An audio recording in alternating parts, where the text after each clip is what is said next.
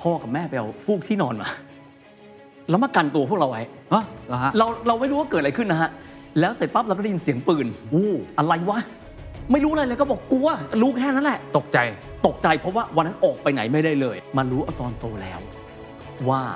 นั่นคือเหตุการณ์ 6 ตุลา19ไงครับ โอ้ยเฮียคือเป็น ตอ พยานเลยนะ การปฏิวัติในอิหร่าน อ่าครับครับ ทำให้ราคาน้ำมันเนี่ยพุ่งสูงขึ้น ครับ พอราคาน้ำมันพุ่งสูงขึ้น ประเทศไทยมีพลังงานไม่พอใช้ อ๋อ เพราะฉะนั้นตอนนั้นน่ะภาครัฐเองก็บอกว่า เราจะดูทีวีเต็มวันละสิบกว่าชั่วโมงเนี่ยไม่ได้ละ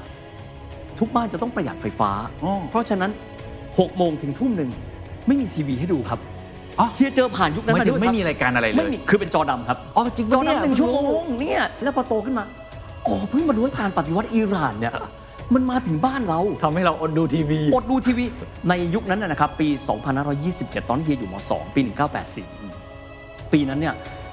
คนทั้งประเทศไทยจะรู้สึกตื่นเต้นกับเด็กมหัศจรรย์คนหนึ่งครับ สามารถสอบเข้าคณะแพทย์จุฬาซึ่งก็คือที่หนึ่งประเทศนะฮะ อืม ได้ แต่ทบวงมหาวิทยาลัยบอกว่ายังไม่มีวุฒิของม .6 ดังนั้น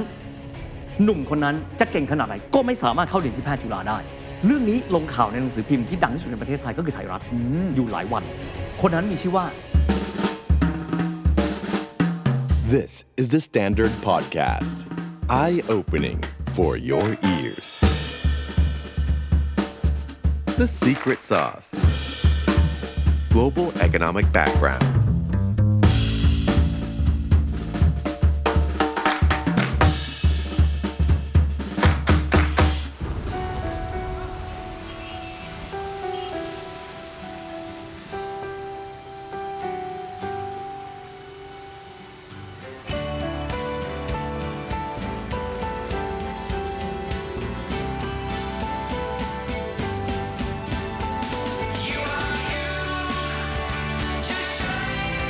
ไม่จำเป็นต้องเหมือนใคร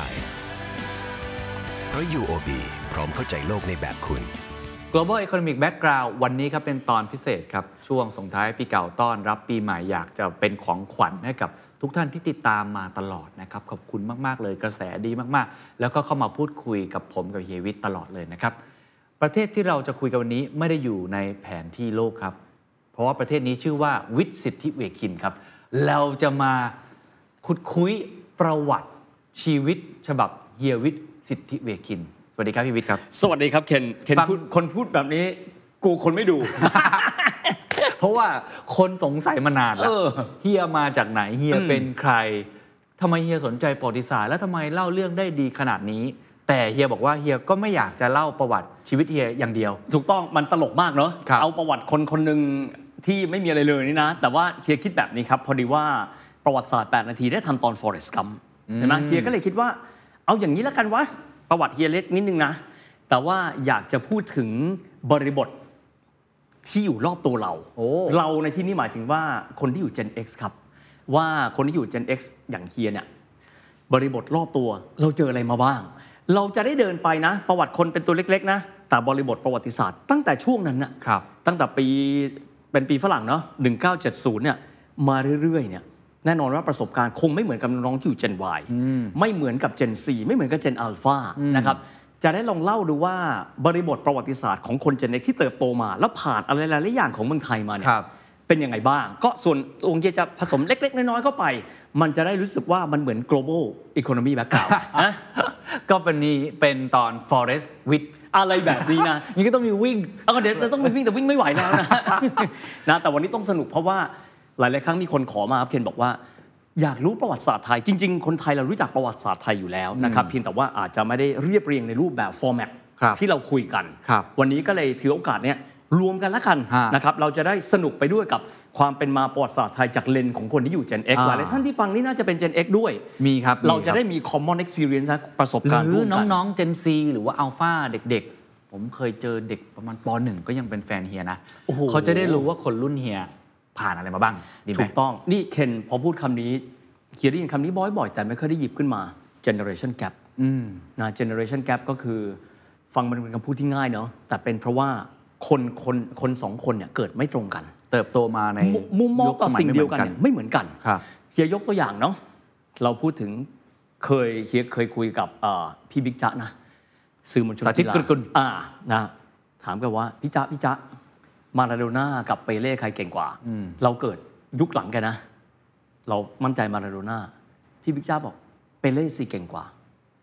เพราะอะไรครับ ครับ เราก็ไม่ได้ดูเปเล่เตะ ถูกไหมฮะ ถูกถูกถูก เขาผ่านเปเล่มา แล้วค่อย ข มา บก เจอมาลาโดน่าอ่า พี่เปรียบเทียบมาแล้วเป็นแบบนี้ ในขณะที่ถามเด็กรุ่นใหม่ เขาต้องบอกว่าไม่จริงอ่ะสองคน เมสซี่ นี้ไม่เก่ งหรอก เมสซี่ ถ้าเด็กก่อนหน้านี้ใครซีดาน อ่า เพราะฉะนั้นเจเนอเรชันแกรคือพอเรามีประสบการณ์ ไม่เหมือนกัน เนี่ยการมองการประเมินสิ่งต่างมันไม่เหมือนกันไง จริง เออ ก็เลยมามาเล่าสู่กันฟังนะครับ ว่า จากคนที่ผ่านไอ้สิ่งเหล่านี้มาเนี่ย แล้วช่วงที่เฮียเกิดขึ้น 1970เนี่ยเฮียจะคูณไปนะครับ พศกับคศ ครับ เราจะได้เชื่อมโยงประวัติศาสตร์ไทยประวัติศาสตร์โลกไปด้วย สุดยอดนะครับฉากแรกของ Forest Gump เนี่ยผมก็จำได้เป็นคนนกบินมา แล้วก็มีเด็กผู้ชายคนหนึ่ง อ่า ที่แบบอาจจะมีความไม่ปกติ อ่า อยู่ในร่างกาย แล้วของชีวิตเฮียเด็ก ๆ เป็นยังไงครับ เกิดที่ไหน เออ เติบโตมายังไง นี่คำถามนี้ปกติไม่ค่อยถามใครนะ อืมเฮียเฮียต้องต้องต้องพูดถึงโลเคชันในการเกิดนิดหนึ่งเพราะว่าเฮียเกิดในจุดที่ช่วงนั้นฮอตพอดีครับ ฮอตนะ ฮอตพอดีก็คือว่าเฮียเกิดที่ท่าพระจันทร์ถามว่าฮอตยังไงนะครับ เพราะว่าท่าพระจันทร์เนี่ยก็คือเป็นที่ตั้งของมหาวิทยาลัยธรรมศาสตร์นะครับปีที่เฮียเกิดขึ้น 1970 ตรงกับปีไทย 2513 เพราะมันมีความหมายว่าอะไรครับ มีความหมายว่า 3 ปีหลังจากนั้นเกิดอะไรขึ้นครับ14 ตุลา16 ใช่ 6 ปีหลังจากนั้น 6 ตุลา19 ครับ นะครับ เป็นช่วงที่ประเทศไทยเนี่ยมีความผันผวนทางการเมืองค่อนข้างเยอะถูกไหมฮะ แล้วมหาวิทยาลัยธรรมศาสตร์ต้องยอมรับว่าเป็นมหาวิทยาลัยที่มีแอคทิวิสต์เยอะ ครับ มีการเคลื่อนไหวทางการเมือง เพราะฉะนั้นเนี่ยจุดที่เราอยู่เราก็เลยได้สัมผัสกับสิ่งเหล่านี้ แต่บอกนะตอนเด็กๆ เราไม่รู้นะ ชีวิตวัยเด็กเฮียเป็นยังไงอ่ะ ก็เป็นลูกจีน โตตึกแถว ใช้คำนี้ลูกจีนโตตึกแถวเราก็เราก็อยู่ในตึกแถวของเราไป คืออยู่อยู่ท่าประจันทร์ติดกับธรรมศาสตร์เลย อยู่ติดก็คือจากเอ่ออยู่ตรงข้ามกับรั้วของวัดมหาธาตุนะครับ แล้วก็เดินไปประมาณสัก 300 เมตร จะถึงประตูศิลปศาสตร์ แล้วช่วงเด็ก ๆทำอะไรครับ วิ่งเล่นตรงนั้นกินขนมตรงนั้นเล่นกับเพื่อน ท่าพระจันทร์คือโลกทั้งใบครับท่าพระจันทร์คือโลกทั้งใบ เพราะว่าสมัยก่อนการเดินทางก็ไม่สะดวกเหมือนวันนี้ การจะเดินทางข้ามพื้นที่ไปไกลๆลาดพร้าวยังไม่รู้ว่าลาดพร้าวอยู่ตรง ไหน คือสมัยเด็กนะฮะ อ่า ยังไม่มีรถไฟฟ้า รถเมย์มีสายค่อนข้างจำกัดมีสาย 53 รอบเมือง 201 203 มีประมาณนี้นะครับแล้วก็เติบโตมาครอบครัวเป็นครอบครัวคนจีน ก็วิ่งเล่นแถวนั้น ก็วิ่งเล่นแถวนั้นเลย แล้วก็ไม่รู้อะไรก็คุณพ่อ คุณแม่ก็เลี้ยงมาปกติ ก็เป็น แล้วแล้วเป็นเด็กยังไงครับ เป็นเด็กแบบเอ่อลูกจีนทั่วไป เลย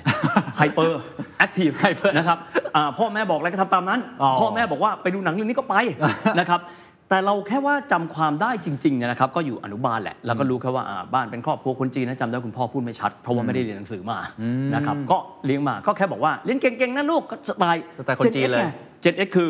ลูกต้องทำอะไร เรียนเยอะๆจะได้เป็นเจ้าคนนายคนคิดเท่านั้น แต่ส่วนที่บ้านจะแตกต่างไปนิดนึงบอกว่าอยากให้ลูกเป็นข้าราชการ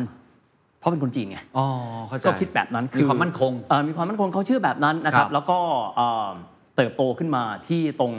บริเวณนั้น เหตุการณ์แรก ๆ ที่จำความได้ครับ ตอนนั้นเราก็รู้ว่าเราหกขวบนะก่อนที่จะเข้าโรงเรียนเป็นปีแรกตอนนั้นอยู่อนุบาล อ่า จำได้ว่าที่บ้านบอกว่าลูก วันนี้เราไปโรงเรียนไม่ได้โหูดีใจ ทำไมครับ แล้วก็เปิดวิทยุฟังจำได้เขาลางๆนะฮะมารู้อีกทีว่าตอนนั้นคืออะไรเนี่ย ก็นั่งอยู่ พ่อกับแม่ไปเอาฟูกที่นอนมา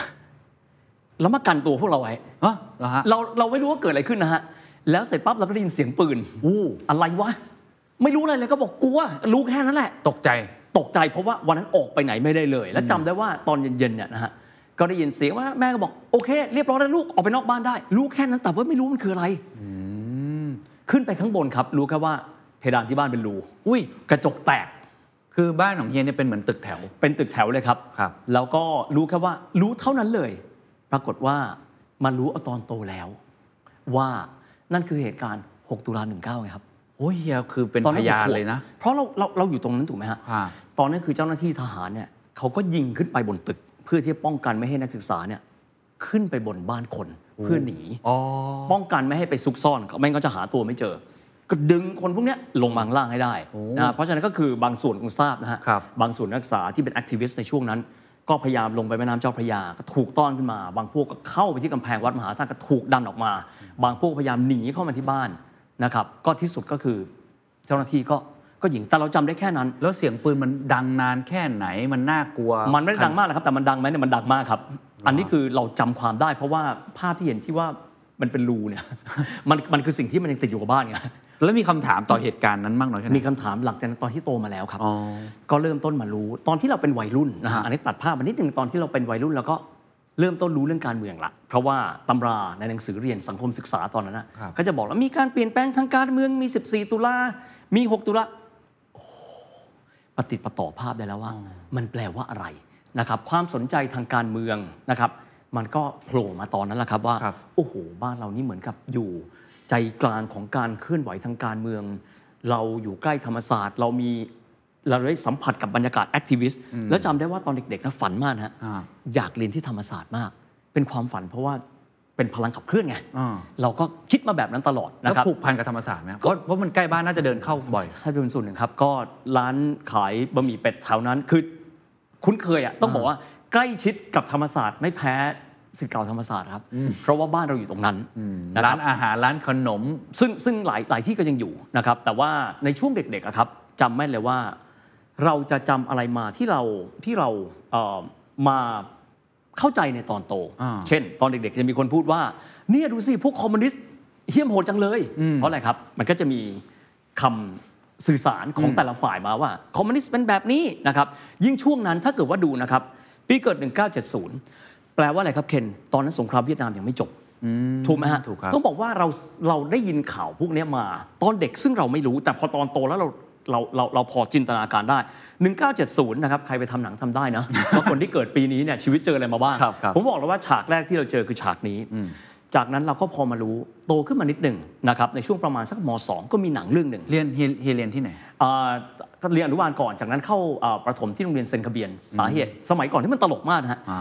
โรงเรียนเซนคาเบียนเป็นโรงเรียนไทยโรงเรียนฝรั่งครับ ก็ฝรั่งนะ เออนะฮะยุคอดีตยุคเฮียเขาเรียกว่าโรงเรียนฝรั่งเพราะมันเป็นโรงเรียนคาทอลิก ยุคปัจจุบันพอประเทศไทยมีโรงเรียนอินเตอร์เขาเรียกโรงเรียนไทย เห็นไหมเห็นพลวัตสังคมไหมฮะเปลี่ยนไปเรื่อย ตอนนั้นทำไมเลือกเรียนเซนต์กระเบียนครับ ๆเพราะใกล้บ้าน ครับ เห็นไหมอันนี้อันนี้ก็เป็นลอจิกของคนในยุคนั้น พ่อแม่ก็บอกว่าเฮ้ยลูกเอาไปเรียนโรงเรียนพี่สาวเรียนโรงเรียนราชินี อ๋อใกล้ๆ เพราะบ้าน เหมือนกัน มากนะฮะส่วนลูกชายก็เอาอย่างนี้แล้วกันวะไปอยู่เซนกระเบียนเพราะว่าใกล้บ้านเหมือนกัน แล้วไปรถโรงเรียนหรือไปไง ก็ไปก็พ่อไปส่ง อ๋อไปส่ง บางวันเราก็นั่งรถเมย์ไป อ่าน นะครับ แต่ที่จะบอกก็คือว่าพอเราอยู่ในช่วงนั้นอ่ะแล้วพอเราโตขึ้น ปีที่เกิดนะครับ 70 ปีนั้นสงครามเย็นแรงมากต้องยอมรับ เราจะได้ยินว่าเวียดนามแตกแล้ว เวียดนามแตกคือไส้งอนแตก 1975 เพราะฉะนั้นในช่วงนั้นอ่ะเรานั่งเฉยๆอ่ะเราจะต้องได้ยินข่าว ถึงจะไม่รู้เรื่องแต่เรารู้สึกว่าได้ถึงแรงตึงเครียด ตอนนั้นไส้งอนแตกต่อมา สงกรานต์ของเมษายนปี 1975 พนมเปญแตก เห็นไหมครับ เพราะฉะนั้นมันเป็นช่วงที่เราจะได้ยินคำนี้บ่อยมากเลย แล้วไทยจะเป็นเมื่อไหร่ อืมโดมิโน โดมิโนเห็นไหมฮะเพราะว่าสองประเทศหลักใกล้ ๆ กัน เวียดนามไปแล้ว เวียดนามนี่คือจริงๆก็ก็คือก็คือเขาพร้อมแหละเพียงแต่เข้าไส้งอนเนี่ยก็คือตอนหนึ่งปี 1975 ต่อมาก็คือทางด้านของกัมพูชานะครับกัมพูชาแตกมีความหมายเรารับสิ่งเหล่านี้มา แล้วเราก็จะได้ยินข่าวนี้ประจำเลย ว่าเดี๋ยวเวียดนามเนี่ยจะส่งเครื่องบินมิกมา แล้วยึดกรุงเทพให้ได้ภายในสองวัน นั้นคนที่เกิดยุคนั้นอ่ะก็จะงงว่าทำไม mindset ในเรื่องแบบเนี้ยมันถึงได้มี เพราะว่าเราได้ยินเรื่องแบบนี้ตลอดเวลา เพราะฉะนั้นมันมีความกังวลเรื่องแบบนี้พอสมควร มันมีเรา เพราะมันได้ยิน เร ข่าวตลอด เราจะได้ยินมาตลอดและเป็นแบบนี้ ฮะ นะครับซึ่งซึ่งมันก็เป็นส่วนหนึ่งในการทำให้เราเนี่ยรู้สึกเวลาได้ยินหนังสมมตินะ Killing Field อ่า เฮ้ย เรื่องนี้แม่งน่าตื่นเต้นว่ะนะครับหรืออะไรก็ตามที่เกี่ยวข้องกับสงครามเวียดนาม เราจะรู้สึกว่าเราใกล้มันอะแล้วเราก็จะได้ยินอยู่เป็นประจำเลยว่าคนเนี้ยเป็นคนยวนหนีเข้ามา สมัยนั้นอะทางเอ่อสระแก้วของพื้นที่สระแก้วในวันเนี้ยสมัยก่อนเป็นอะไรครับ เป็นพื้นที่รับผู้อพยพจากอินโดจีน เห็นไหมเพราะฉะนั้นเราจะได้ยินข่าวแบบเนี้ยอยู่ตลอดเวลาต่อเนื่องในตอนที่เราเด็ก ส่วนหนึ่งเป็นเพราะที่ที่เราเกิดมันเป็นแบบนั้นด้วย ครับครับ นะครับก็เลยทำให้เรามีความสนใจเรื่องแบบนี้ ก็ไม่น่าแปลกเพราะฉะนั้นอนาคตก็เลยไปเรียนรัฐศาสตร์นะครับ อ๋อ มันก็เป็นสิ่งที่มันต่อจิ๊กซอว์กันมา ครับ นะครับแต่ว่าในช่วงเด็กอะครับพอเข้าเอ่อโรงเรียนเซนต์กระเบียนไปแล้วเนี่ยนะครับเอ่อสิ่งที่ค่อยๆเพาะปลูกขึ้นมานะครับโรงเรียนของเราก็อาจจะแตกต่างไปอย่างโรงเรียนอื่นคือโรงเรียนเราไม่ใช่โรงเรียนพุทธนะโรงเรียนเราเป็นโรงเรียนคริสต์เพราะฉะนั้นเราก็จะได้เจอกับหนังที่ฉายเป็นประจำเลย ซึ่งอยู่เรื่องหนึ่งซึ่งก็ปลูกฝังความสนใจประวัติศาสตร์นะฮะใครเป็นเด็กเรียนคริสต์ต้องรู้เรื่องนี้ครับพระเยซูแห่งนาซาเรส ก็คือจะดูวนซ้ำไปซ้ำไปเรื่อยๆ แล้วรู้สึกยังไงกับหนังเรื่องนี้ คือหนังเรื่องตอนนั้นเราดูนะครับ เราดูด้วยความไม่เข้าใจครับ อ๋อ ไม่เข้าใจจริงๆ เด็กอะฮะ อ่า เราก็รู้แค่ว่า เอ๊ะ คนตรึงกางเขนพระเยซู อ่า เป็นชาวโรมัน แล้วทำไมเราเรียกว่านิกายโรมันคาทอลิกวะ อ่า แล้วทำไมจะต้องมีไม้กางเขน ไม้กางเขนมีพระเยซูถูกตรงอยู่แปลว่าอะไร เราก็ไม่เข้าใจแต่ ซึ่ง เราก็เก็ เก็ บ บเฮียนับถือพุทธ เราเป็นพุทธครับ โรงเรียนเราบางทีเขาเรียกอย่างนี้ครับว่านักเรียนหลายๆคนก็เลยจะกลายเป็นพุทธลิกสลาม ก็คือเราเรามีวิถีพุทธใช่ไหมฮะ ครับ แล้วเราก็แวดล้อมด้วยบริบทแคทอลิกนะครับประเดอร์ท่านก็จะเป็นแคทอลิก อ่า แล้วก็จะมีเพื่อนที่เป็นมุสลิม อ๋อ นะครับ แล้วเราก็จะคุยกัน ทางโรงเรียนก็จะพยายามให้ทุกคนอธิบายว่าวิถีชีวิตแต่ละคนเป็นยังไงนะครับ ซึ่งในอนาคตมันก็ได้ใช้ แล้วมันหล่อหลอมเฮียยังไงบ้างครับกับโรงเรียนที่สอนศาสนาคริสต์ เอิ่มเอาใช้คำนี้แหละว่าอยู่สังคมพหุวัฒนธรรมครับเคนทำให้เราพอรู้เรามีความคุ้นเคย เช่น เวลาเขาพูดถึงประวัติศาสตร์ยุคโรมันเนาะพระสันตะปาปาจำได้ว่าสมัยที่เฮียมสองเนี่ยพระสันตะปาปาจอห์นปอที่สองเนี่ยท่านเสด็จเยือนไทย เราก็จะแบบมอนิเตอร์สิ่งเหล่านี้ด้วยความใกล้ชิด เพราะว่านักเรียนโรงเรียนเราบางท่านที่เป็นแคทอลิกก็จะไปเข้าเฝ้าด้วยเช่นเดียวกันนะถ้าจำไม่ผิดรู้สึกจะเป็นปี 1980 หรือ 1982จำไม่ได้ ครับ เราก็จะรู้สึกว่าเวลาที่เราได้ยินเรื่องอะไรที่เกี่ยวข้องกับศาสนาจักร เราก็จะได้ยิน หรือแม้กระทั้งบางคนบอกว่าเอ้าอยู่โรงเรียนเนี่ยเขาเป็นโปรเตสแตนต์เราก็ไม่รู้จัก เราก็ไปถามครู เพราะฉะนั้นความสนใจใคร่รู้นั้นก็ถูกหล่อหลอมมาด้วยบริบทของเรานะครับในขนาดเดียวกันครับ การที่มีเพื่อนเป็นมุสลิม อันนี้ดีมากนะครับ เพื่อนๆบางคนก็จะไปคุย เอ้ยทำไมไม่เหมือนกับพวกเราเลย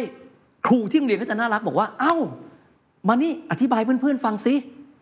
ทำไมความเชื่อเนี่ยเกิดจากอะไร เราก็เลยอยู่ร่วมกันครับ เราก็เลยรู้ ซึ่งส่วนเนี้ยเฮียมาใช้ตอนไหนรู้ไหมครับ ตอนทำประวัติศาสตร์ 8 นาทีตอนสงครามครูเสด จริงเหรอ จริงครับ ก็คือ เอ๊ะเวลาที่เราจะเรียกชื่อนะครับของบุคคลสำคัญ เราจะเรียกชื่อท่านยังไง แนวความคิดในประวัติศาสตร์ เช่นเรื่องของเมียรอชหรือการเดินทางในเวลากลางคืน ของพระศาสดานบีมูฮัมมัดเนี่ยท่านคืออะไร เราก็จะมารวบรวมแต่เป็นความเก็บใช้คำง่ายๆนะเหมือนเด็กทุกคนแหละครับ เรามีความสนใจเราเก็บไว้ เรารู้ไม่ลึกหรอกแต่ตอนโตเนี่ยมันบ่มเพาะเป็นความสนใจ ครับ ขึ้นมาเรื่อยๆนะครับอยู่โรงเรียนก็เป็นแบบนี้ก็สนุกไปเรื่อยๆนะฮะ นอกเหนือจากสนใจเรื่องเอ่อวัฒนธรรมที่แตกต่างหลากหลาย หรือเริ่มสนใจประวัติศาสตร์มากขึ้นเพราะมันอยู่รอบตัวเรา ครับ เอิ่มวิชาอะไรชอบสุด หรือว่าดนตรีหนังอะไรพวกนี้เป็นเป็นเด็กยังไงอะ โอ้โห เป็น เป็นเด็กที่เหมือนธรรมชาติมากครับ ต้องบอกว่าผู้ปกครองสมัยนั้นโดยเฉพาะยิ่งผู้ปกครองที่เรียนหนังสือไม่เยอะ อย่างเช่น พ่อเฮียซึ่งไม่ได้เรียนหนังสือเลยเพราะเป็นจีนอพยพ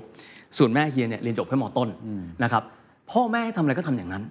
เช่น เด็กดีเป็นเด็กดีพอสมควร เป็นเพราะเพราะว่าสมัยนั้นไม่ดีก็ไม่รู้ไปไหนครับ เพราะว่าอยู่ด้วยบรรยากาศแคบ เออ ๆ แม่บอกว่า เฮ้ยลูก ไปดูหนังเรื่องมังกรหยก ช่องเจ็ด อ่า ก๋วยเจ๋งอึ้งหยง สมัยไปเปียวหมีเสีย เพราะว่าโลกของเราโลกสมัยนั้นมันไม่กว้างเหมือนวันนี้ครับ เราจะไปดูอินเทอร์เน็ตไม่ได้ ไม่มีเน็ตฟิกไม่มีอะไร เปิดให้ดูปั๊บเป็นทีวีขาวดำนะฮะ ครับครับ ก๋วยเจ๋งมาก็ดูไป เพราะว่าสมัยนั้นสื่อมันมีน้อยครับ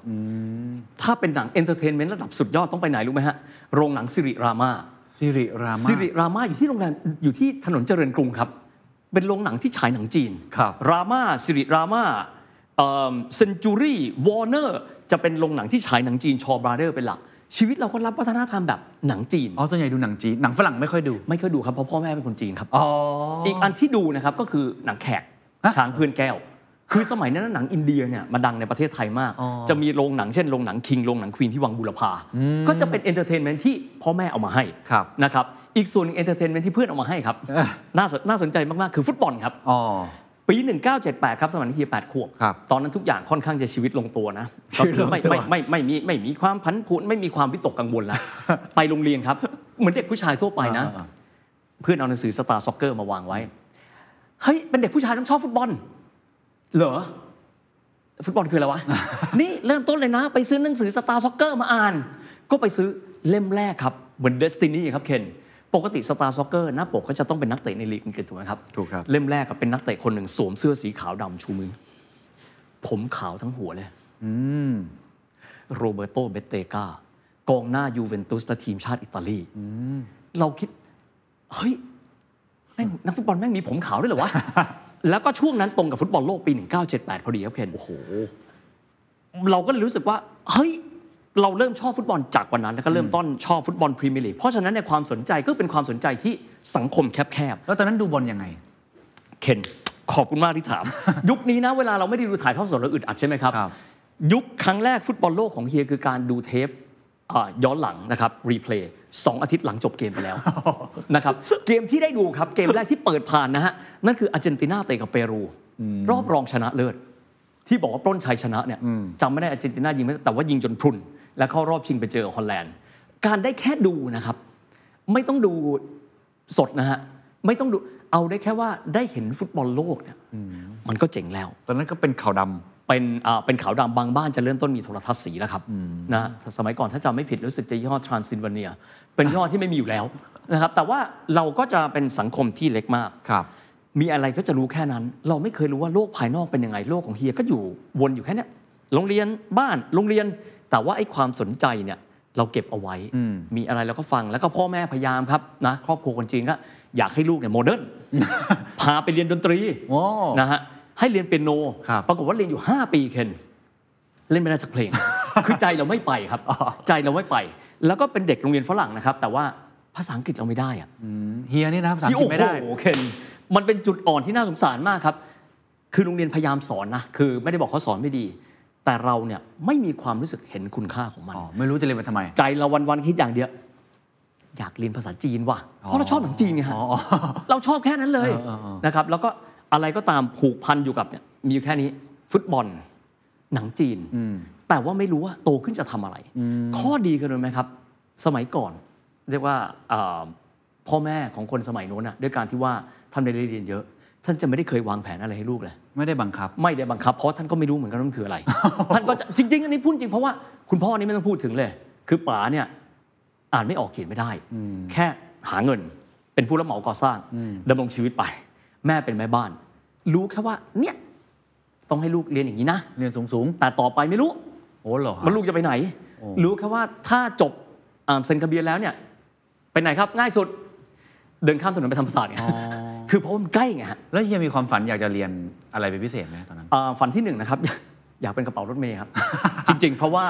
ตอนนั้นมีรถเมย์ใช่ไหมแล้วเราก็เห็นกระเป๋ารถเมย์เหมือนไอ้มดแดงอะสมัยก่อนอีกเอนเตอร์เทนเมนต์หนึ่งคือหนังญี่ปุ่นไงฮะ อ่า ขึ้นไปโหนนั่นเป็นไอ้มดแดงอุลตร้าแมนไงแล้วก็โอ๊ยป้าย อยากเป็นนะฮะอู่รถเมย์อยู่ที่เทเวศก็ชีวิตก็โลกก็อยู่แถวนั้นอ่ะ อ๋อ เห็น เห็นใกล้ นี่ เห็นใกล้ๆเลย ถูกต้องจริงๆหนึ่งในความฝันนะครับ สมัยเด็กๆ คงจะเป็นกันเยอะ ในยุคนั้นนะฮะยุคนั้นเรื่องความมั่นคงเป็นเรื่องใหญ่ ถูกไหมฮะเพราะฉะนั้นก็จะพบว่าอนาคตเนี่ยเราอยากเป็นทหาร เพราะเห็นทุกวันถูกไหมฮะ เหรอฮะ เพราะเราเห็นออกทีวีทุกวันน่ะ แล้วอาชีพทหารต่อความคิดคนตอนนั้นเป็นไงฮะ ก็ก็คือเผด็จการฮะ อ๋อ ก็คือเผด็จการเราก็รู้สึกว่า โอ้โห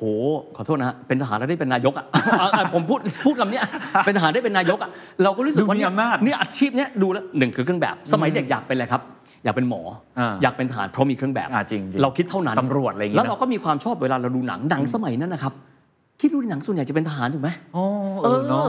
เราเราก็จะรู้ มันไม่ใช่แบบหนังเป็นอาร์ติสสมัยนี้ไม่ใช่ เราดู Killing Field อ่า นะครับแล้วก็อีกเรื่องที่ผูกพันมาก The Hunter ครับ The Hunter เนี่ยเป็นหนังที่มาถ่ายที่โรงเรียนเซนกระเบียนด้วย จริงแล้ว เป็นฉากหนึ่งเพราะว่าเขาจำลองว่าเป็นสถานทูตอเมริกัน และตอนที่เครื่องบินเครื่องเฮลิคอปเตอร์อเมริกันเนี่ยกำลังจะพาคนอเมริกันเนี่ยกลับไปที่สหรัฐหรือมาที่เมืองไทยก่อนที่จะหนีจากไส้งอนเนี่ยเขาใช้เงินเราเป็นฉาก โอ้ ดูดิครับหนังแต่ละเรื่องยุคนั้นน่ะดีฮันเตอร์นะฮะพลาทูน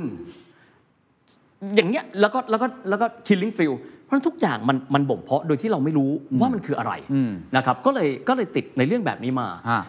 อีกเรื่องแต่ว่าไอ้เรื่องที่แบบความชอบหนังจีนพวกนี้มันก็มาแล้วก็หล่อหลอมเรา โดยที่เราไม่รู้ตัวนะว่า เราชอบอะไร อ่า แต่สิ่งเหล่านี้ความช่างสังเกตเราเนี่ยเก็บเอาไว้ ครับ แต่ว่าอีกจุดหนึ่งครับ ถ้าพูดถึงประวัติศาสตร์บริบทแวดล้อมไหนๆคุยเรื่องการเมืองแล้วเคนจะถามว่านายกรัฐมนตรีคนแรกที่เฮียจำได้คือ ใคร คือคือไม่ใช่ทหารนะฮะ อ่า ธานินไกรวิเชียนครับ ท่านธานินไกรวิเชียนก็ที่เขาเรียกกันว่ารัฐบาลหอย6 7ขวบ8ขวบเราพอจำได้แล้วอ๋อประเทศไทยมีตำแหน่งที่เรียกว่านายกรัฐมนต รี แต่เขาเรียกว่ารัฐบาลหอยก็ไม่เข้าใจ ถามพ่อถามแม่ว่าทำไมเรียกรัฐบาลหอย แกก็ไม่เข้าใจเหมือน กัน เพราะว่าเป็นครอบครัวแบบนั้น เออ เราโตขึ้นมาปั๊บเราก็จะได้ยินชื่อต่อมาเลยพลเอกเกรียงศักดิ์ชมนันท์อ่ะเป็นทหารละนะครับแล้วก็ยุคนั้นเนี่ยถ้าใครอยู่ในยุค Gen X คงจะจำได้ว่า สิ่งที่เป็นความสุขที่สุดของเราถูกพรากไปวันละชั่วโมงครับ เราไม่สามารถที่จะดูโทรทัศน์ได้ตอน 6 โมงถึง 1 ทุ่ม สาเหตุเพราะการขาดแคลนพลังงานทั่วโลก อ่ะหรอฮะ เคนตอนนั้นเราไม่รู้นะครับ หมายถึงไง รู้ เขาเขาไม่ให้ดู ตอนนั้นเนี่ยอันนี้ไปเทียบกับประวัติศาสตร์โลก คงจะจำกันได้ว่าปลายทศวรรษที่ 70 นะครับ มันจะเกิดเรื่องแบบนี้ขึ้น ก็คือเกิดกรณีที่การปฏิวัติในอิหร่าน อ่าครับครับ ทำให้ราคาน้ำมันเนี่ยพุ่งสูงขึ้น ครับ พอราคาน้ำมันพุ่งสูงขึ้น ประเทศไทยมีพลังงานไม่พอใช้ อ๋อ เพราะฉะนั้นตอนนั้นน่ะภาครัฐเองก็บอกว่า เราจะดูทีวีเต็มวันละสิบกว่าชั่วโมงเนยไม่ได้ละ ทุกบ้านจะต้องประหยัดไฟฟ้า อ๋อ เพราะฉะนั้น6โมงถึงทุ่มหนึ่งไม่มีทีวีให้ดูครับ อ๋อ เฮียเจอผ่านยุคนั้น หมาย มา ถึ ด้วยครังบ ไม่มีรายการอะไรเลย ไม่มีคือเป็นจอดำครับ อ๋อจริงปะ จอ เนี่ย ดำหนึ่งชั่วโม เพิ่งรู้ งเนี่ยแล้วต้องคิดดูว่าตอนนั้นเฮียก็ไม่เข้าใจแล้วพอโตขึ้นมาอ๋อเพิ่งมารู้ว่าการปฏิวัติอิหร่านเนี่ย มันมาถึงบ้านเรา ทำให้เราอดดูทีวี อดดูทีวี และหลังจากนั้นครับเคนสองปีให้หลังเราจะได้ยินคำนี้ ถ้าประวัติศาสตร์เด็กยุคนั้น ตอนนั้นประมาณสักปี 2 7 2 6 2 7 2 8 เรามีนายกท่านใหม่ ชื่อพลเอกเปรมตินสูรานนท์ อ่า แล้วเกี่ยวกับท่านผมจะจำได้เลยก็คือว่า ท่านพูดคำว่าโชติช่วงชัชวาล โอ้ เห็นไหมครับ นี่คือประวัติของเด็ก Gen X นะ อ่าๆๆ เรามาเรื่อยๆ แล้วก็รู้แค่ว่าโชดช่วงชัชวาลเรามีก๊าซธรรมชาติเฮียก็งงก็ลดเราเติมน้ำมันเนี่ยมีก๊าซธรรมชาติแล้วจะได้อะไรวะไม่รู้เรื่องไงใช่ไหมแต่ทั้งหมดเนี่ยประวัติศาสตร์ผ่านมา คือถ้าถามว่าเฮียมีข้อดีอะไรเฮียมีข้อดีข้อเดียวครับ คือเฮียจำได้ อ่า แต่เฮียไม่รู้เฮียคิดอะไรไม่ค่อยเป็น แต่รู้แค่ว่าเรามีข้อมูลไว้นะแล้วเก็บไว้เก็บมันไว้แล้วพยายาม พอเรารู้ปั๊บเราต่อจิ๊กซอว์ไปเรื่อยๆ อ่า นะฮะก็ยุคโชดช่วงชัชวาลซึ่งไม่รู้ว่ามันคืออะไร ครับ แต่เราได้ยินคำนี้ ซึ่งต่อมาโชดช่วงชัชวาลก็คือจุดกำเนิดของปตทจำกัดมหาชน อ่าการขุดเจอแหล่งก๊าซธรรมชาติ นะ แล้ว ครับ ก็แหล่งพลัง ซึ่ง งาน ซึ่งในจุดนั้นก็จะทำให้เฮียนึกถึงว่าตอนเด็กๆเนี่ยอ่าคุณพ่อก็โชคดีเนาะมีรถอยู่คันหนึ่ง เราจะไปเติมที่ปั๊มน้ำมันที่มีชื่อว่าปั๊มสามทหาร ปั๊มสามทหาร ปั๊มสามทหารเคยรู้จักไหมครับ เคยได้ยินเวลาอ่านประวัติศาสตร์แต่ว่าไม่ไม่ ปั๊ม ไ สามทหารนี่คือชาติที่แล้วของปตทนะครับ ใช่ไหมเพ เพราะ ราะ เขาเป็นสามทหารเหรอ คือคือเป็นปั๊มชื่อสามทหารเพราะแต่ก่อนน่ะอยู่ในกรมพลังงานทหารครับ อ๋อ เออแล้วก็กรม กระทรวงพลังงานแต่ก่อน คื คือ อก็คือส่วนหนึ่งพลังงานถือเป็นส่วนของความมั่นคง อ๋อ ไม่ใช่ส่วนของเศรษฐกิจ อ๋อ นะครับ โอเค พอพอเรามีพลังงานไม่ค่อยพอใช้นะครับในปีประมาณสักปี 16 ซึ่งเกิดวิกฤตการณ์ออยช็อคครั้งที่หนึ่งเนี่ย ฮะ น้ำมันจาก 2.09 เหรียญน่ะเป็นประมาณ 8.49 เหรียญน่ะช่วงนั้นเนี่ยบ้านเรารู้ละถ้าเราไปพึ่งพิงการนำเข้าพลังงาน โดยที่เราปล่อยให้ต่างชาติเป็นคนค้าทั้งหมดคงไม่ได้นะครับรัฐบาลในยุคแถวๆนั้นเองเนี่ยนะฮะบรรดายุคจอมพลทั้งหลายเนี่ย ก็เลยเริ่มต้นละว่าเราจะทำยังไงกับการหาพลังงานนะครับก็เลยเริ่มต้นในการเตรียมสำรวจหา เช่น กรณีของรัฐบาลชุดพลเอกเกรียงศักดิ์ชมนันท์อย่างเงี้ยก็เริ่มต้นละ ถ้าจำไม่ผิดรู้สึกว่าคำว่าการปิโตรเลียมแห่งประเทศไทยจะเกิดยุคนั้น แล้วก็สารต่อมาในยุคต่อมา ซึ่งก็ตรงกับปลายทศวรรษที่ 70 ตอนนั้นเฮียก็ประมาณเกือบเกือบๆจะสิบขวบละเห็นไหมครับเพราะฉะนั้นทุกอย่างมันก็โยงใหญ่จำได้เลยปั๊มสารทหาร แล้วตอนโตขึ้นมาก็ถามพ่อว่าป๋าไอ้ปั๊มสารทหารที่เราเคยเติมประจำอะอยู่ตรงสารหลักเมือง อ่า หายไปไหนแล้วอะป๋าก็บอกว่ามันเปลี่ยนไปแล้วไงลูก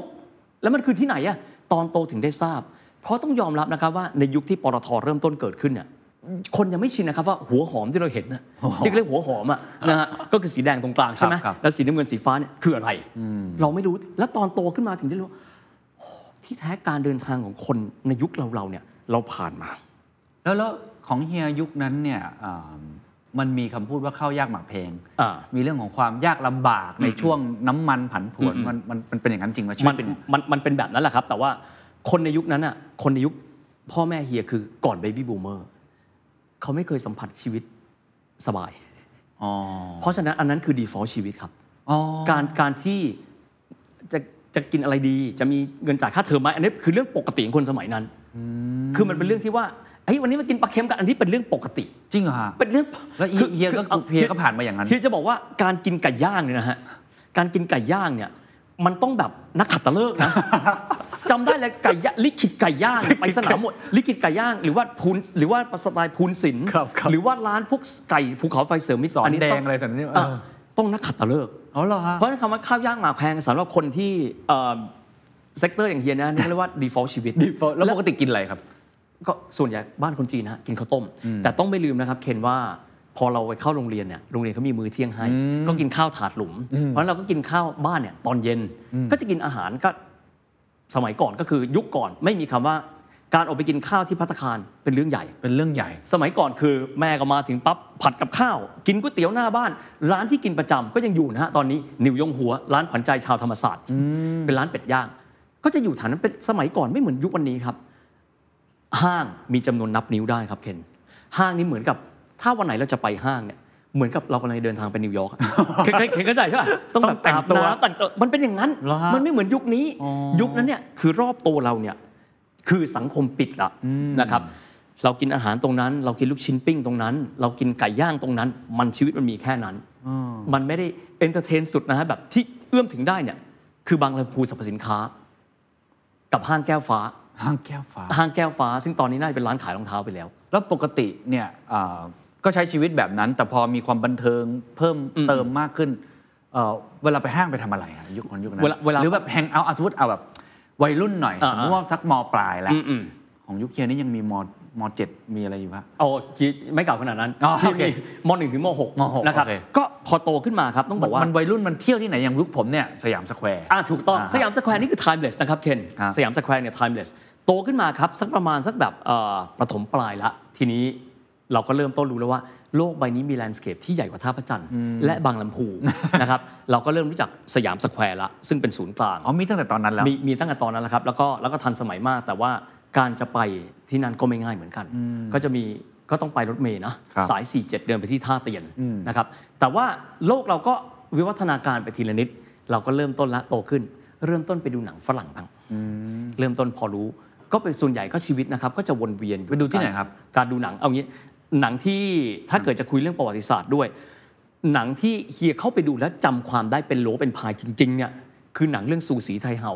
คนเอาเข้าคือสหมงคลฟิล์มนะครับไปดูที่โรงหนังแกรนที่วังบุรพานะครับแล้วก็ติดมามากเลยโอ้โหเฮ้ยเราเราเราชอบประวัติศาสตร์จีนนั่นคือตอนนั้น อ๋อ นะครับเป็นแบบนั้นโตขึ้นมาประมาณสักม3ม4ประมาณปี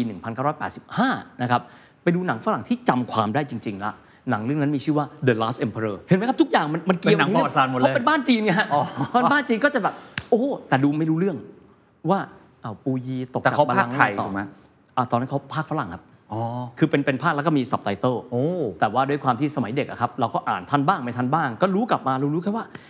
จีนนี่โคตรอลังการเลยจุดเริ่มต้นประวัติศาสตร์จีนมันก็เริ่มตรงนั้นแหละครับ ว่าเฮ้ยเราอยากรู้ประวัติศาสตร์จีน เพราะน่าสนใจ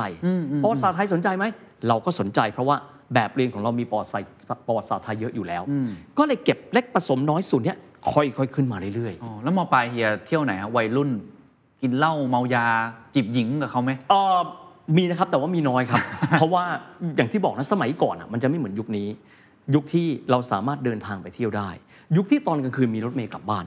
อ่า ถูกไหมฮะสมัยก่อนนี่คือโลกค่อนข้างจะแคบ แต่ตอนเตรียมตัวเข้ามหาลัยครับ ตอนม .4 ตอนนั้นเตรียมตัวหมายความว่าตอนที่เราเข้ามัธยมครับ ยังไม่รู้ว่าเราอยากเป็นอะไร ที่บ้านบอกว่าอยากให้เป็นข้าราชการนะฮะเราก็เอางี้แล้วกันวะเราอยากที่จะเป็นข้าราชการเราเข้ารัฐศาสตร์ไหม อ่าแต่ว่าไม่รู้ว่ารัฐศาสตร์เขาเรียนอะไร แต่เฮียเรียนสา เหมื ย อนเด็กทั่วไป สายวิทย์หรือว่าสาย เรียนเรียนสายวิทย์ปะครับ เป็นคนที่เอ่อวิชาที่ดีมากคือคณิตศาสตร์ ฟิสิกส์กับสังคมครับ อ้าวแต่อยากเรียนรัฐศาสตร์ ภาษาอังกฤษเนี่ยศูนย์ อ๋อ เพราะว่าไม่รู้ว่าเรียนวิศวะแล้วจะไปทำอะไรต่อ อ๋อเหรอ สมัยก่อน ยุคนั้นคือไม่รู้อะ โอ้โหเคนสมัยก่อนนี่คือนี่คือทุกอย่างคือการที่เราได้ยินมาจากผู้อื่นถูกไหมฮะ โลกโซเชียลไม่มี การที่เราจะไปหาข้อมูลสักเล่มว่า อาชีพวิศวกรทำอะไร เราไม่รู้นะ ยากมาก เราเราก็ต้องพึ่งหนึ่งคือพ่อแม่ญาติมิตรนะครับต่อมาคือครูที่โรงเรียน คือนี่คือแหล่งที่พึ่ง เพราะฉะนั้นเนี่ยเฮียขอบอกนิดนะครับว่า ถ้าเกิดเป็นเด็กรุ่นใหม่ ๆ อาจจะรู้สึกงงเฮียเทียบแบบนี้ครับ generation baby boomer คือเกิดมาโลกนี้ไม่มีอินเทอร์เน็ตถัดมาครับเอาเจนน้องๆ เกิดมาก็เจอเล เกิ ย ดมาเจอเลย เพราะฉะนั้นเขาจะไม่เข้าใจว่าการที่หาข้อมูลไม่เจอแปลว่าอะไร ถูกว่า เพราะว่าไอ้คนก่อนเป็นบี้บูมเมอร์หรือบี้บูมเมอร์นี่เป็นเอเลี่ยนเลยนะ คือแบบแปลกแยกเลย จะไปหาข้อมูลสมมุติเราจะพูดถึงสิ่งใดสิ่งหนึ่ง สมมติอยากจะรู้ว่าหนังเรื่อง Killing Field คืออะไร ถ้าเกิดเราไม่คลิกดูมือถือ เราหาด้วยวิธีอะไรครับ ห้องสมุดครั เออห้องสมุด เพราะฉะนั้นแหล่งการหาความรู้แตกต่างกันไป เรามีชุดความรู้ชุดเดียวคือชุดที่ครูบอกกับชุดที่เราเจอในห้องสมุด โอ้ เพราะฉะนั้นโลกนั้นก็คือจะพอจินตนาการเป็นเลขกลมๆ เช่น ต้องดูหนังเอาครับ ถามว่าทำไมอยากเรียนรัฐศาสตร์เคนเพราะเฮียไปดูหนังอยู่สองเรื่องชอบมาก หนังเรื่องจำชื่อไม่ได้ละนาดพัวในแกเป็นประหลัดอำเภอ อีกเรื่องหนึ่งชื่อไข่ลูกเขยทูลฮิรันทรัพย์เป็นพระเอกนวรัตน์ยุคตนันเป็นนางเอก โอ้โห เป็นประหลัดอำเภอเหมือนกันชื่อประหลัดทวนทองจำแม่นมากนะฮะ พระเอกเป็น ไป ประหลั ดู ด ที่โรงหนังแกลนจำได้ ประหลัดอำเภอ มันเท่ยังไงฮะ ได้ใส่ชุดข้าราชการครับ โอ้โห คืออยากเป็นมากนะใส่ชุดข้าราชการสีกากีแล้วแบบ เพราะเราตอนนั้นไม่ได้อยากรวยไม่อยากเป็นนักธุรกิจอะไรเหมือนแบบเด็กสมัยนี้ โอ้โหเคนสมัยนั้นเราคิดว่าชีวิตที่เราอยู่ที่ท่าพระจันทร์อ่ะแม่งคือนิวยอร์ก แล้ว คือโลกมันไม่กว้างเหมือนวันนี้ชี้พูดตรงนะโลกมันไม่กว้างเหมือนวันนี้ แค่นั้นก็แฮปปี้แล้ว มีความสุขเราแบบเห็นประหลัดทวนทองนะโอ้โหไปปั๊บลงพื้นที่เราชอบ นี่คือความฝันเรา แล้วก็เพื่อนๆคนอื่นๆอาจจะมีจินตนาการว่าอยากเป็นทูตแต่เฮียยังไม่รู้ด้วยซ้ำว่าทูตคืออะไรเพราะเกิดมาไม่เคยไปเมืองนอกเฮียไม่เคยขึ้นบินแม้แต่ครั้งเดียวสักยุคนี้นะฮะใครๆก็บินได้ ใช่ ยุคนั้นนะครับเคนการได้ นั่งเครื่องบินอะแม่งคือหนึ่งอย่างในความฝันที่เราอยากให้เกิดขึ้นอะ เพราะยุคนั้นคือทุกอย่าง มันมันมันไม่เหมือนยุคนี้เลย ครับ นะครับ ครับ แต่ก็มีความสนใจแล้วก็ความรู้ทางด้านฟุตบอลก็ไปด้วย แต่วิชาที่บอกเคนว่าชอบเนี่ยฟิสิกส์คณิตศาสตร์คณิตศาสตร์นี่ทำได้ดีมากนะฮะแต่ไม่เลือกเรียนวิศว ะ แล้วก็สังคมนะครับสังคมนี่โชคดีมากพอดีว่าเจอครูที่ดี ครูสังคมที่ดีต่อเนื่องมาตลอดอะต้องบอกอย่างนี้ครับว่าโรงเรียนเฮียเนี่ย ไม่ได้ทำให้พวกเราเก่งทางวิชาการเลยนะ แต่ว่าไปที่โรงเรียนทุกวัน สนุกมากครับคุณล้อเอิร์กอาร์ตครูเป็นคนที่สนุกสนานมาก สอนไม่ได้สนุกแต่ว่ารู้เรื่องก็บ้านนี่อีกเรื่องนะฮะ แต่เฮียชอบไปโรงเรียนทุกวันเลย เหรอ เออชอบคือกับ สนุกอะ ไปเจอเพื่อนกับครู คืออครูครูโรงเรียนเรานะครับอารม ณ์ดี อ้าวเหรอ สนุกสนานเฮ้ยเป็นยังไงบ้างคุย เราสนุกมากวิชาจะไม่เยอะ แต่เราเนี่ยเรารู้สึกว่าเรารักในการที่เราเรียนรู้ โอ้ดีจัง แล้วครูสังคมเนี่ยจำแม่นเลยครับว่าเขาเขาทำให้เรารู้สึกว่าการมีความรู้รอบตัวมันมีความสำคัญนะครับ อย่างขออนุญาตเอ่ยชื่อนะครับ มีมาสเตอร์ตอนที่อยู่ม มมสามเป็นครูประจำชั้น ชื่อมาสเตอร์สมควรเป้าน้อยแกจะมีแกสอนภูมิศาสตร์ต่างประเทศ กับประวัติศาสตร์ต่างประเทศ คนนี้คือจุดประกายนะครับ เหรอฮะโอ้ นี่ จุ คื ด อ ประกายให้มีฮิวิต ป วัน ฐม นี้ ปฐมบทนะฮะของประวัติศาสตร์แต่ละ ทีแกชอบพูดชื่อภูมิศาสตร์ที่เรารู้สึกว่าฟังแล้วมันเท่เทือกเขาพิเรนิส เป็นอะไรกับพีระมิดวะ แต่ไม่รู้นะครับ ช่องแคบบอสฟอรัส ยังหัวเราะทั้งห้องนะเซิร์ฟครับ ข้างในมันมีฟอสฟอรัสเลยครับ เอาไม่ใช่ มันเป็นอยู่ที่ตุรกี ตุรกีอยู่ไหนก็ไม่รู้ นะฮะหลายสิ่งหลายอย่างเราเรียนรู้มา พอมาตอนม .4 ครับมีมาสเตอร์คนหนึ่งแกเริ่มต้นมาแกก็จะถาม โอ้ยเนี่ยเรามาทดสอบความรู้พื้นฐานกันก่อนนะ ดูดิว่าเด็กแต่ละคนมีพื้นฐานประวัติศาสตร์เป็นยังไง เอ้า ตรงใกล้ๆกับวัดพระแก้วเนี่ย มีวัดแห่งหนึ่ง วัดนั้นชื่ออะไร วัดมหาธาตุครับ พอดีโชคดีแกไม่ได้ถามว่ารู้ ได้ไง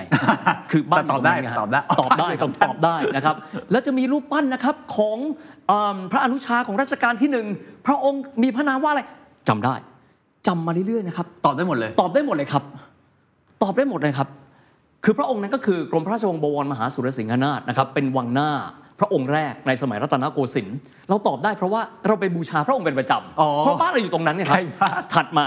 ถัดจากรั้วมหาวิทยาลัยธรรมศาสตร์จะเป็นโรงละครแห่งชาติ หน้าโรงละครแห่งชาติ มีเอิ่มอนุสอนุสรณ์สถานหนึ่งแห่ง นั่นคืออนุสาวรีย์อะไรครับ อนุสาวรีย์ทหารอาสา รู้ได้ไงอะยังไม่ตอบ นะฮะสะพานที่อยู่ใกล้ๆอะชื่ออะไรสะพานพระปิ่นเกล้า ตอบได้หมดเลย ตอบได้หมดเลยครับ โอ้โหงี้เด็กในห้องก็งงเลย ง เพื่อน งมากจำได้เลยว่ามาสเตอร์คนนี้ชื่อมาสเตอร์พิชัยแกพูดว่าซูเปอร์เซนเลยเว้ย ยังไม่ได้บอกแก พอดีบ้านผมอยู่แถวนั้นครับ แต่มันทำให้เฮียนึกถึงหนังเรื่องอะไรรู้ป่ะครับสลัมด็อกมิเลนแนคือคือเราไม่ได้เก่งนะครับ แต่พอดีจุดที่เขาถามคือจุดที่เรารู้ อ๋อ เราอยู่ตรงนั้นพอดี ใช่แล้วเราก็รู้สึกว่า เฮ้ย การมีความรู้รอบตัวเนี่ยมันอาจจะกลายเป็นสินทรัพย์ในอนาคตก็ได้เนอะ มันเท่ดี แล้วเป็นคนช่างจำในช่องแคบบอสฟอรัสพีเรนิสจำได้หมดเลยนะฮะ โล เราค่อยไปหาค่อยไปมีความรู้ตอนโต นะครับเพราะ แต่ ฉะนั้ ว่าน เนี่ย แต่ว่าเอ่อครูก็ปลูกฝังให้เฮียสนุกกับการเรียนรู้ด้านสังคมด้านประวัติศาสตร์ เคียเป็นคนชอบจำชื่อประหลาดประหลาดๆครับ แล้วก็พอเราจำชื่อเนี่ยอันเนี้ยเป็นเทคนิคนะฮะ ถ้าครูจะชอบนะ การชมเด็กบ่อยๆเนี่ย อ๋อ เด็กจะรู้สึกว่าสิ่งนั้นเท่อย่างเคียจำชื่อนะ อย่างจำได้ตอนทำประวัติศาสตร์8นาทีมีตอนพูดถึงเมืองเยรูซาเล็ม มีชื่อละตินฮ e โร o ซลิมิตานุมโอ้โหแมันฟิน เข้าใจไหมคือมันมันเกิดมันปลูกฝังมาตั้งแต่เด็กว่า ถ้าเราจำชื่อยาวๆได้เนี่ยเราเท่แต่จำไปทำไมเราไม่รู้ ครับ แต่คิวเชื่ออย่างครับว่า อันนี้ต้องบอกว่าอันนี้ฟังคำพูดของเออคุณหมอธีรเกียรติเจริญเสรศิลป์นะท่านก็เป็นนักการศึกษาคนหนึ่งของเมืองไทย ท่านพูดแบบนี้ with basic memory ความจำพื้นฐาน คือสิ่งที่สำคัญที่สุดสำหรับวัยเด็ก เพราะถ้าเราจำอะไรไม่ได้เราจะคิดต่อไม่ได้ครับ เฮียก็จำไอ้สิ่งเหล่านี้มานะครับ แล้วตอนโตตัดภาพฟรึ๊บมันก็หนังหลายหลายๆอย่าง ฟุตบงฟุตบอลก็ทำให้เฮียมีความสุขกับการจำสิ่งเหล่านี้มากนะครับ แต่ว่ายังไม่ตกผลึก แล้วก็มาเรียนคณะรัฐศาสตร์จุฬานี่แหละครับ เป็นยังไงบ้างครับ เหตุผลก่อนไม่เรียนรัฐศาสตร์ธรรมศาสตร์เพราะอะไร แม่พูดว่าลูกแม่ก็รักธรรมศาสตร์นะครับ นเราอยู่ตรงนี้นะ แต่ถ้าเกิดว่าชีวิตลูกเข้าที่มหาลัยธรรมศาสตร์ก็แปลว่า รัศมีการใช้ชีวิตลูกอยู่ในระยะ 1 กิโลเมตร ท่านพูดถูก นะ ก็คือเดิน 300 เมตรถูกไหมจากตึกแถว แล้วก็เดินเข้าไปเรียนสมัยนั้นธรรมศาสตร์เรียนที่ท่าประจันทร์แล้วก็บอกว่าถ้าลูกชอบธรรมศาสตร์ ลูกก็ไปมีเพื่อนที่ธรรมศาสตร์สิเออก็พูดถูก อ๋อ มันติดกันอยู่แล้ว ถูกไหมฮะ เราก็ไปแล้วก็เดินไปเพื่อนเราเอ่อที่เข้าไปที่ธรรมศาสตร์แล้วก็ไปเจอเขานะฮะซึ่ง เหมือนกับเราไม่ได้ห่างไกล เออ นะครับแล้วก็หนึ่งท่านที่ผมเดินไปเจอท่านนะครับก็คืออาจารย์ปริญญาเทวานรุมิตกุล สมัยนั้นท่านเป็นนายกอ่าสโมสรนักศึกษา อ๋อ ข เห อง อฮะ ธรรมศาสตร์ใช่ รุ่นเดียวกันเหรอฮะ เป็นรุ่นพี่เซนกระเบียนนะแล้วผม อ๋ ก็ อ ไปหาท่านอยู่ครั้งหนึ่ง อ๋อ แล้วก็ไปเจอกัน เพราะฉะนั้นลองคิดดูดิว่า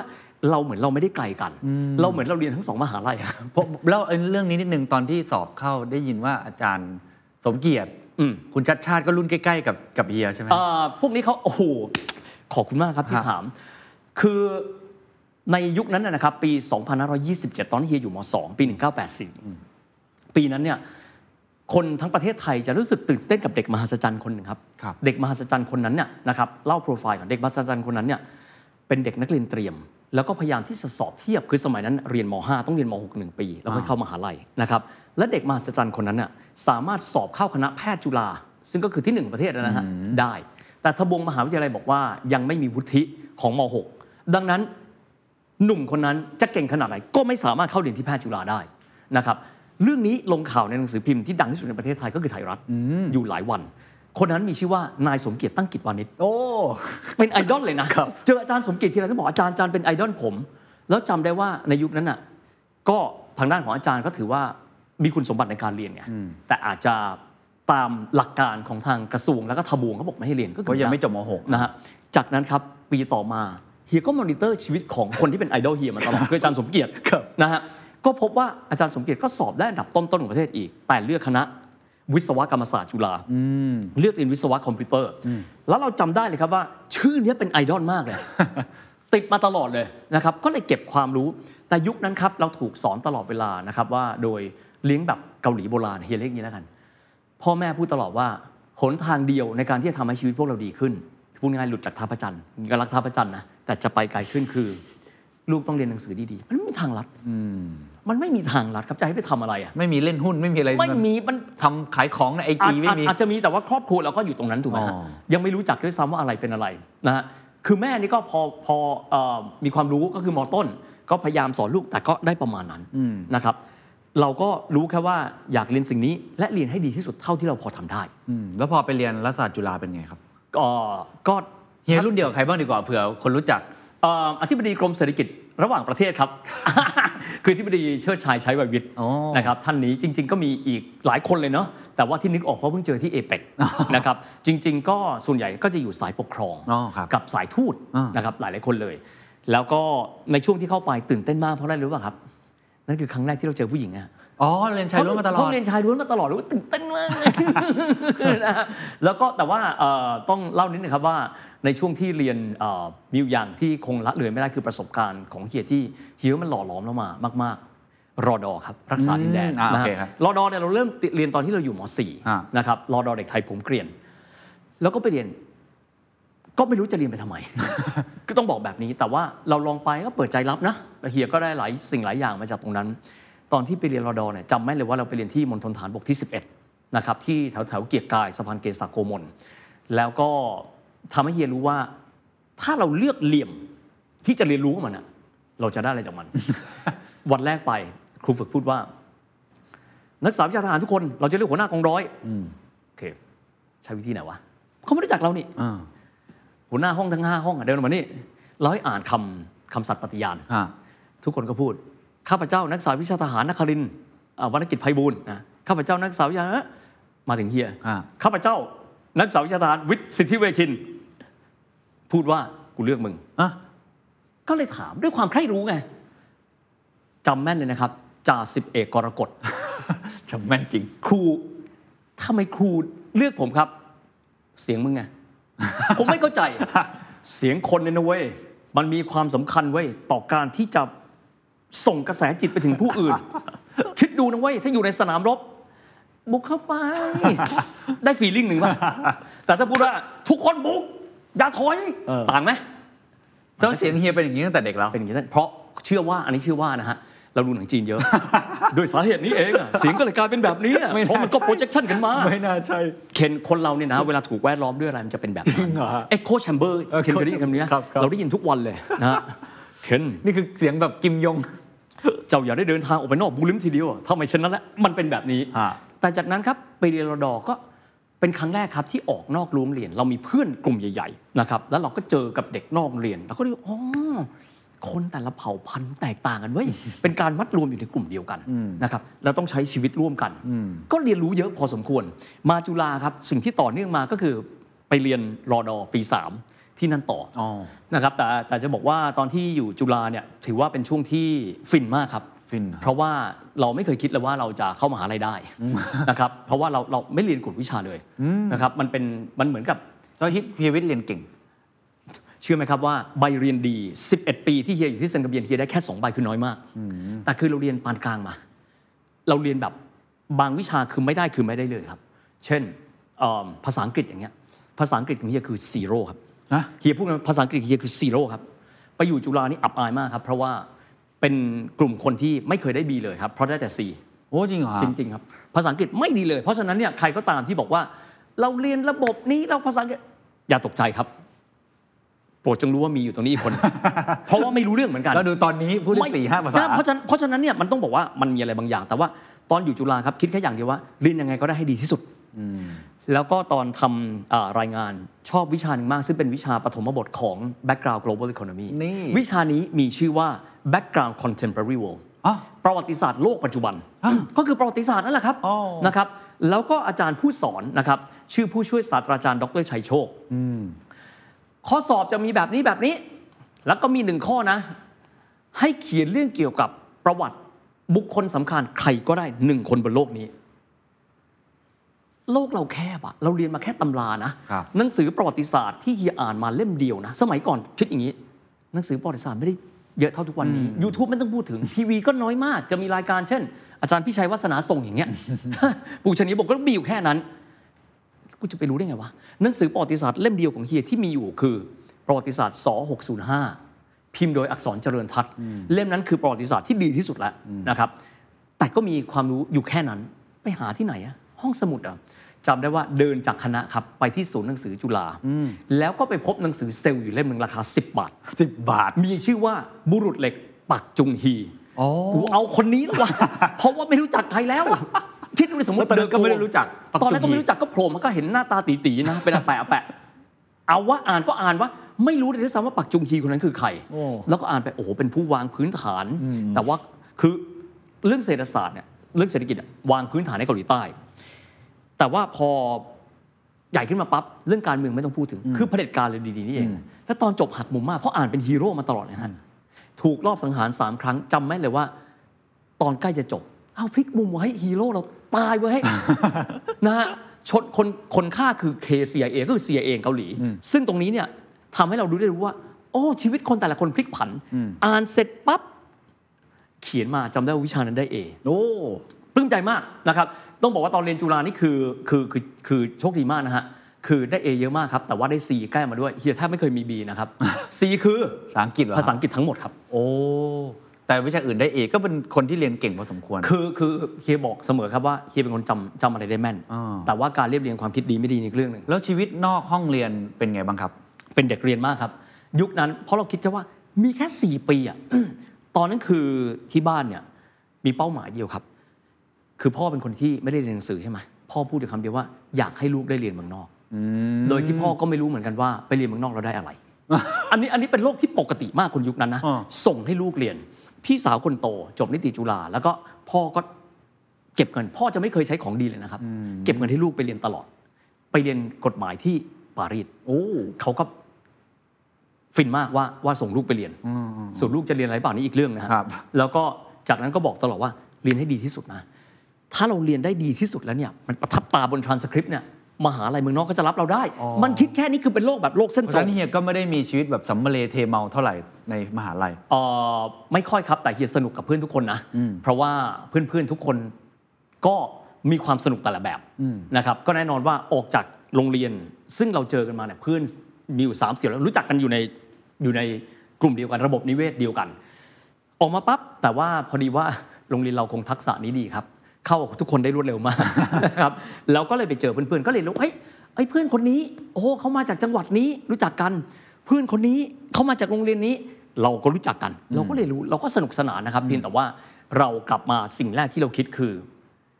ทางเดียวอะในการที่ทำให้เราขึ้นไปไหนได้อะคืออะไรครับทรานสคริปที่ดี เรียนหนังสือให้เก่ง คือคือแค่นั้นเพราะว่า มันมันคือสิ่งที่มันติดกับตัวเราไง ครับครับครับ แต่ว่าจริง ๆ ก็อยากจะไปทำสิ่งอื่น แต่ว่าสมมติบางคนก็อยากไปเมืองนอกแล้วไม่มีเงินนะ ไปไม่ได้ถูกไหมฮะเราก็ได้คิดว่าพอเก็บเงินที่สุดละ ถ้าจบปั๊บเราไปต่างประเทศก็แค่นั้น คือชีวิตลีเนียร์มาก เพราะมันไม่มีทางอื่นแล้วอะครับ ยุคนั้นไม่มีสิ่งล่อตาล่อใจถึงมีสมมติยุคนั้นก็คนจะนิยมนะ เออช่วงนั้นมีอะไรที่แบบเป็นความบันเทิงเพิ่มขึ้ ถ้าน รวยนะ แต่งซิ่งรถ แต่งซิ่งรถนะ โอ้โหเอาเงินที่ไหนไปแต่งอะ มันไม่มีไง คือ เอาแล้วพวกผับบาร์ที่แบบตอนนี้เริ่มเที่ยวได้ มี แล้ว มีมีมีไปเที่ยวนะครับ มีไปเที่ยวแต่ว่า ยุคนั้นเขาเที่ยวยังไงกันอะ สีลมพลาซ่า สีลมพา ซีลมพลาซ่าจริง ๆ พาเลสก็อยู่คงกระพันมากนะครับพาเลสเนี่ยอยู่มาตั้งแต่เฮียอยู่หมอสองเพื่อนๆก็ไปกันนะครับแล้วก็โตขึ้นมายุคเฮียเนี่ยจะเป็นสีลมพลาซ่าแล้วก็บาร์โรมอยู่ตรงพัดพงศ์ บาร์โร บาร์โรม ไปปั๊บคือ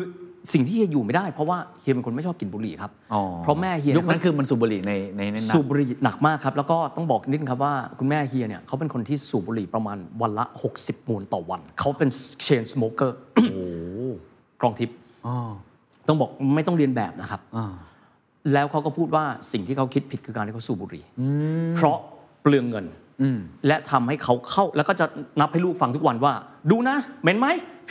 เหม็นสิ ก็เบื่อกลินบุหรี่มา อ๋อก็เลยไม่ชอบ นะครับ แล้วแกก็จะใช้เราไปซื้อบุหรี่ ซื้อทีละคอตตอนไม่ได้นะครับ ให้เราไปซื้อทีละห่ออแล้วก็เบื่อครับวันๆเป็นเด็กอะจะเล่นโน้นไม่ได้ซื้อบุหรี่แม่นะครับ กลับมาก็เลยกลายเป็นว่าเราเบื่อบุหรี่แล้วก็จะเล่า เห็นไหมเนี่ยซองละยี่สิบบาทนะสามซองหกสิบาทหกสิบาทยุคโน้นนะลูกเอาไปซื้อของเล่นอะไรได้บ้างเราก็เลยแบบ ไม่ชอบอะกลับมาตะเบงนะพูดเสียงเบาๆไม่ได้ เคนถู กป่ะ เคนเป็นไงบ้างเพราะว่าเสียงมันดัง เราเราก็เลยไม่ชอบนะฮะ อ๋ออ๋อ และยุคนั้นก็เป็นยุคที่เริ่มต้นที่มีกิจกรรมหลายอย่างแล้วแต่ว่าเราไม่มีเงินครับ อ๋อแต่เฮียเฮียแล้วเฮียทำกิจกรรมพวกแบบประธานเชียร์ชมรมอะไรแบบนี้ปะ โอ้น้อยมากครับ เพราะว่าบอกเลยว่ายุคนั้นน่ะคือสิ่งที่เฮียอยากได้คือขอได้ทรานสคริปต์ อ๋อ และถ้าเกิดว่าโชคดีนะ ถ้าเราเรียนได้ที่หนึ่งของภาควิชา เราได้เหรียญทองนะครับ อืม แต่ว่าไม่ได้เพราะมีเพื่อนที่เก่งมากๆเนี่ยนะครับอีก 2 คนนะครับคนหนึ่งก็ได้เหรียญทองก็เก่งในอาชีพบริหารบุคคลของท่านไป อีกคนหนึ่งขออนุญาตเอ่ยชื่อนะเพราะเป็นเพื่อนที่รักกันมากนะครับก็คืออาจารย์พิษพงษ์สวัสดิ์ อ๋อจริงเหรอฮะ เออนี่รุ่นเดียวกันเลยรุ่นอาจารย์พิษนี่เรียนเก่ง ทีวีตอนนี้เออ อาจารย์พิษเรียนเก่งมากๆนะครับแล้วเราคิดว่าสามคนเนี้ยเรารักกันนะ แต่ให้ในเรื่องการเรียนอะมายอมกันไม่ได้อะ มันก็สนุกมาก ครับ The Secret Sauce Global Economic Background. The Standard Podcast. Eye opening for your ears.